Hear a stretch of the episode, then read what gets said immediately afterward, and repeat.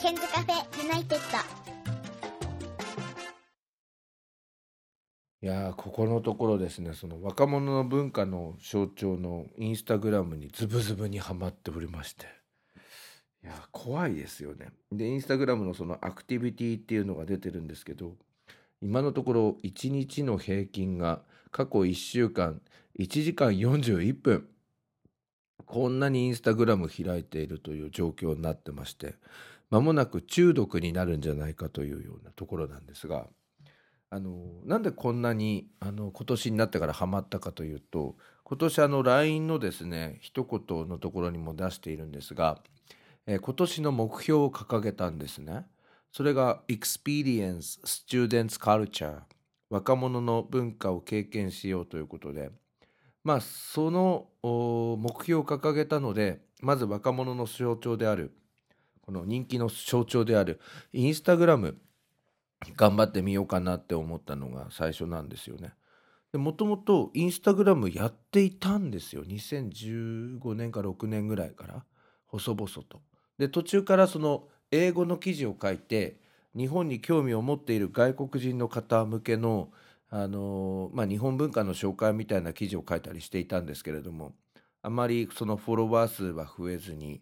ほとんど「いいね」ついてくるのつけてくれるのが日本人の方みたいなところになってきてなんか、えー、と英語でアップしている意味は何なんだろうということを考えていたところあのストーリーっていうのがあの人気が出てで自分もやってみようかなということで特に2月ぐらいからは週末動画っていうのをちょっと YouTuber 風に上げたんですけれどもそしたらですね実は結構あの人気になりましてフォロワー数こそは増えなかったんですがなんかいろんな方に見ていただけているっていうようなところなんですよね。でどんな週末動画を上げているかというと結局自分はその根本があのラジオなのでラジオ風なんですけどちょっとお聞きいただきたいと思います。寝る前に心地いい声人前で話す人の慣れが心地よいのでしょうか？聞き入ってしまいますということ。これお便りを紹介してるんえー。私はこのハッピータンユキチャモニティさんの、えー動画を楽しみにしておりましてなんかプロいんですよね。だからちょっと負けられ負けてらんねえなと思って、え自分もちょっと頑張ってやっております。お便りが届いえーていた実はあの週末動画ごちょっとお試しでなんんですけど。インスタの動画がアップできるっていうのがあってちょっと試しにやっただけだったんですがこれが結構あの評判が良くてですねなんかメッセージとかいっぱいもらうんですよ。でほとんあの通常は自分はあのラジオの方っていうかポッドキャストあの iTunes でやってるポッドキャストの方をやってるんですけど「ケンズカフェユナイテッド」という番組なんですけどあのラジオが好きでラジオの世界でこう頑張ろうかなと思っていてまあちょっと、えーインスタグラムで動画を出したとこなんかつまらないだろうなと思いながらこの、えー何気ない話が面白いみたいなということでしばらく週末動画頑張っていこうかなと思っていますのでよろしくお願いいたします。えーこの後2時半から、今日は、えー歯の半年、えー点検ということで、えーちょっとそちらの方をやって、えーきます、えーそして半年点検というと今日はあの車の半年点検ということで、えいつも歯の点検と車の点検が同じタイミングなのでその後はスバルのお店行きまして。で夜はですねもし週末動画上げられればと思うんですが自分がまあこんな感じであの結局週末動画とか言ってやっていますけれどもあの結局はあのなんだろうなあのなんというかこうラジオ風になってしまっているっていうようなところなんですがこの何気ない会話が面白いみたいな感じでなんか皆さん暇つぶしであの見てくれているっていうようなところなんですよね。それから、えっと、写真の方では今日はこれで決めるということでえヘアワックスの紹介とかもやったんですがそうすると美容師さんであるとかあの、まあ、地方の、えーヘアサロンとかからフォローが来るみたいなちょっと面白い現象が、えーあったりしました。まあちょっとインスタグラム疲れが起きておりましてやっぱりそのポッドキャストの方がまあラジオなので語りかけられるというか本音が出せるかなみたいなところでやっぱりこのポッドキャストであるとかラジオの魅力っていうのがえー自分はすごい強いなっていうのを改めてこういう他のあのメディアに挑戦して思ったんですけれどもやはり自分の根本はこのポッドキャストにあるのでこれからもポッドキャストの方頑張ってやっていこうかなと思っております。さあそれでは参りましょう。つぶやきで振り返る2019年2月編です、えーまずはじめは1月30日、えー佐藤琴さんという、えー方の、えーつぶやきをリツイートしております。え小学校教員の娘である私の涙目。世間から叩かれてどんどん給料下がって謎のクレームに対応してもちろん残業代は出ないのに朝6時から23時まで働いて頑張る人に仕事が偏っても給与は同じでそれでも子供たちが大好きな両親を私は誇りに思っているということで、えー小学校教員をご両親に持つ娘さんの、えー言葉だったんですけどなんかすごい感動してしまいました。そしてあの同時に思ったのは、まあ、自分にも娘がいるんですけれども、まあ、教員をやっている自分のことを、まあ、どういうふうにあの見てくれているのかなっていうのも、うんなんか気になるところではあったんですけどね。まああの毎年その春休みに娘をその自分の勤めている学校に連れていくっていうのがまあ一つのなんかブームみたいなあの感じなんですけれどもあのまあ小学校の低学年の頃までは娘がですけれども私あの担任をやっていたので「パパの教室どこですか?」なんて、えー職場のお姉さんたちに、えー娘が聞いてそこをこう案内してもらってで黒板に落書きをして帰ってくるみたいななんかそんな、えー楽しみにしていた春休みがあったんですが、えーある時から私ちょっと担任を持たなくなりまして、えー進路指導とか学年主任みたいな仕事をするようになってからは教室がないんだよなんてパパはね担任やってないから教室ないんだよなんて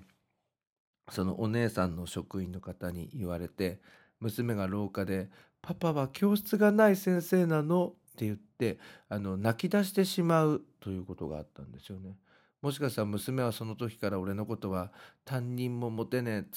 使えねえ先生って思ってるのかななんてそんなちょっと不安もあったりするんですけれどもまあうん親が先生の子供の気持ちってやっぱ複雑なのかなっていうのもちょっと考えてしまいますよね。えー2019年2月11日のつぶやきです。昨日は教え子で卒業生の方が泊まりに来ました。ロンドン一人旅に出かける方です。まあ、ゆずですけど、一緒に、えー旅の計画を立てられて楽しかったです。10時間ぐらい語ってしまいました。すごいですよね。で、ゆずは、まあ、私のアドバイスを参考にしてくれて、ロンドン一人旅無事に行ってきて、で、先日もポッドキャストであのご紹介したんですけれども、あの、お土産まで買ってきてくれて、すごい充実した旅だったっていうことを、おまあ、聞かされて、すごい嬉しく思いました。2019年2月16日のつぶやきです。結局、ゆずのロンドン一人旅が充実しているのって、やつが英語話せるからなんだよね。だから結局国内旅行しているのと実はあまり変わらないのかも。景色や風景が違うだけなのかも。英語話せるかどうかは結構大事なのかな。とつぶやいております。そうなんですよね。なんかあの英語が苦手な人が海外旅行から帰ってくると、あの成田空港とか羽田空港の看板がですね、CM、あの広告もそうなんですが、なんか日本語で書かれていて、ああ、日本語だとか言って、なんかこの間修学旅行に行った子供たちも羽田空港に戻ってきた時にめっちゃ感動していたんですよね。で、まあ、英語がで、英語が話せる、まあ自分にしては別に、あのそこまで感動しないな、みたいな、あのところがあったので、やはりなんか英語って大事だなとちょっと思いました。2月17日のつぶやきです。友達のコーデやりましたうまいでしょうということで地元のせいちゃんさんのですね服のコーデをまあこれもポッドキャストでご紹介いたしましたけれども、えーやってまいりましたトミー・フィルフィーガーで全部揃えたよっていうような、えーことだったので詳しくはあの前の、えーポッドキャストをお聞きいただきたいと思います。2019年2月19日のつぶやきです。いつも騙されるタイプなんです。けど、騙すより騙される方がマシだと思っています。だからいつも信じます。そして最後は騙されるのです。嘘をつかれているのを見抜いているんだけど、疑ったらいけないと思うから、結局騙されます。疑うことはなんか人として良くない気がしていて、騙されても信じる理由があります。それは小学校1年生の時に遡ります。私は学校が終わるとある施設で預かってもらっていました。学校からその施設に行くと鳥かごが開いていて鳥が外に出て、しまっていました。信じられない光景でした。驚きのあまり立ち尽くしていると鳥が外に飛んで行ってしまいました。慌てて報告しに行くと私が鳥を逃がしたと犯人になってしまったんです。職員全員がそう思ったんでしょう。共働き夫婦の弊害で子供に寂しい思いをさせているからその SOS なんだと分析までされました。誰も信じてくれませんでした。けど母だけは信じてくれて必死にその施設の職員にうちの子は嘘をつくきえつく子ではありませんと何度も何度も訴えてくれました。しかし疑いは晴れず私はいわば出禁になってしまいその施設を去りました。こんな経験から、どんなに疑い深いケースでもまず信じないとと思っているのです。そして結局騙されてしまいます。すべてはあの鳥かご事件のせいなのです。そうなんですよね。40過ぎてもやっぱりこれ結構トラウマなんですよね。本当に鳥があの鳥かごが開いていて本当に鳥が逃げていったんですよね。それをなんか自分がいたずらして鳥を逃がしてしまったことにされてしまって、えでもあの時は本当に、まあ、誰もそのうん同じ場にいなかったので、あのどうすることもできなかったなみたいなところがあったので、まあ、教員になった今はとにかくどんなケースでもあまずは信じようみたいな、あのそんな感じで、えーやっております。はい。えー次はですね、えーこちらです、えー2月24日のつぶやきです。えー遅い、えーランチを砦のステーキ店で食べました。オープンして1年経たないお店です。美味しかったです。えグリルキッチン、えーブルアーズさんですということで、えー砦のですね6号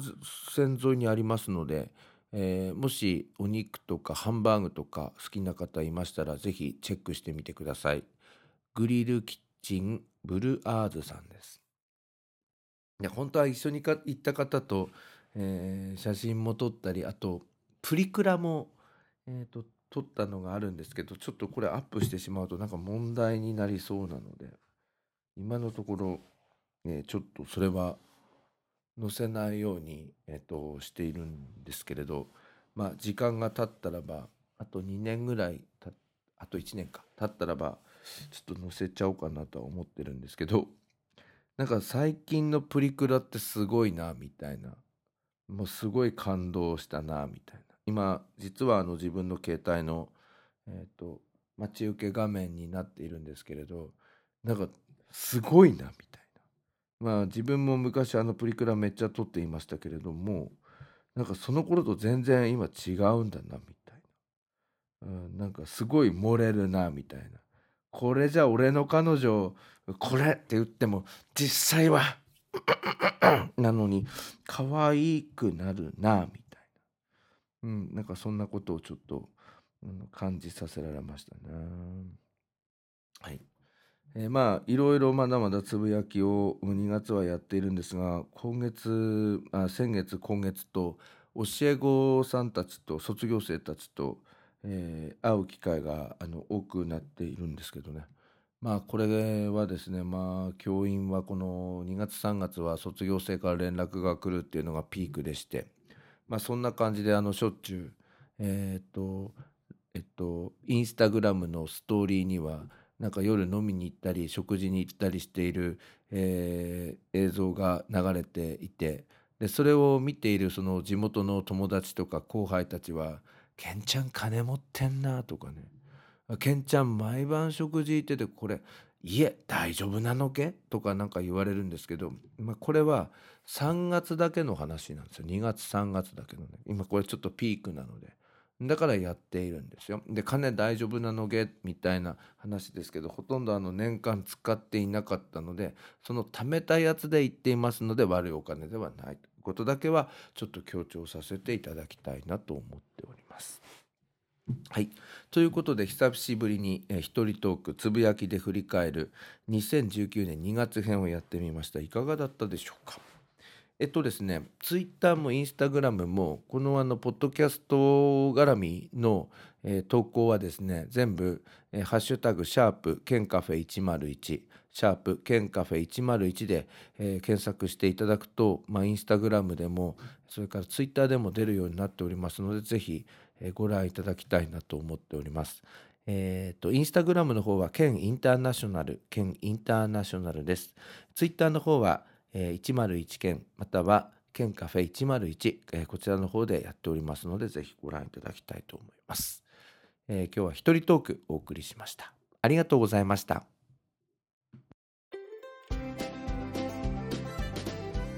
ここで101ケンさんに代わって Ken's Cafe United からのお知らせです。この番組では現在リスナーを募集しています。iTunes ストアにあります検索バーに Ken's Cafe United と英語で入れて検索してみてください。無料でダウンロードすることができます。iPod などに入れてぜひお楽しみください。いつでもどこでも何度でも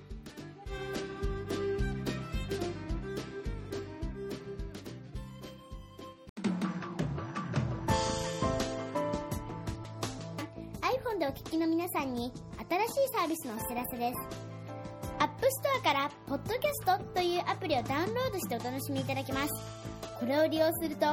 他の作業をしながらでもまたは iPhone を閉じた状態でも聞くことができるようになります。いつでもどこでも何度でも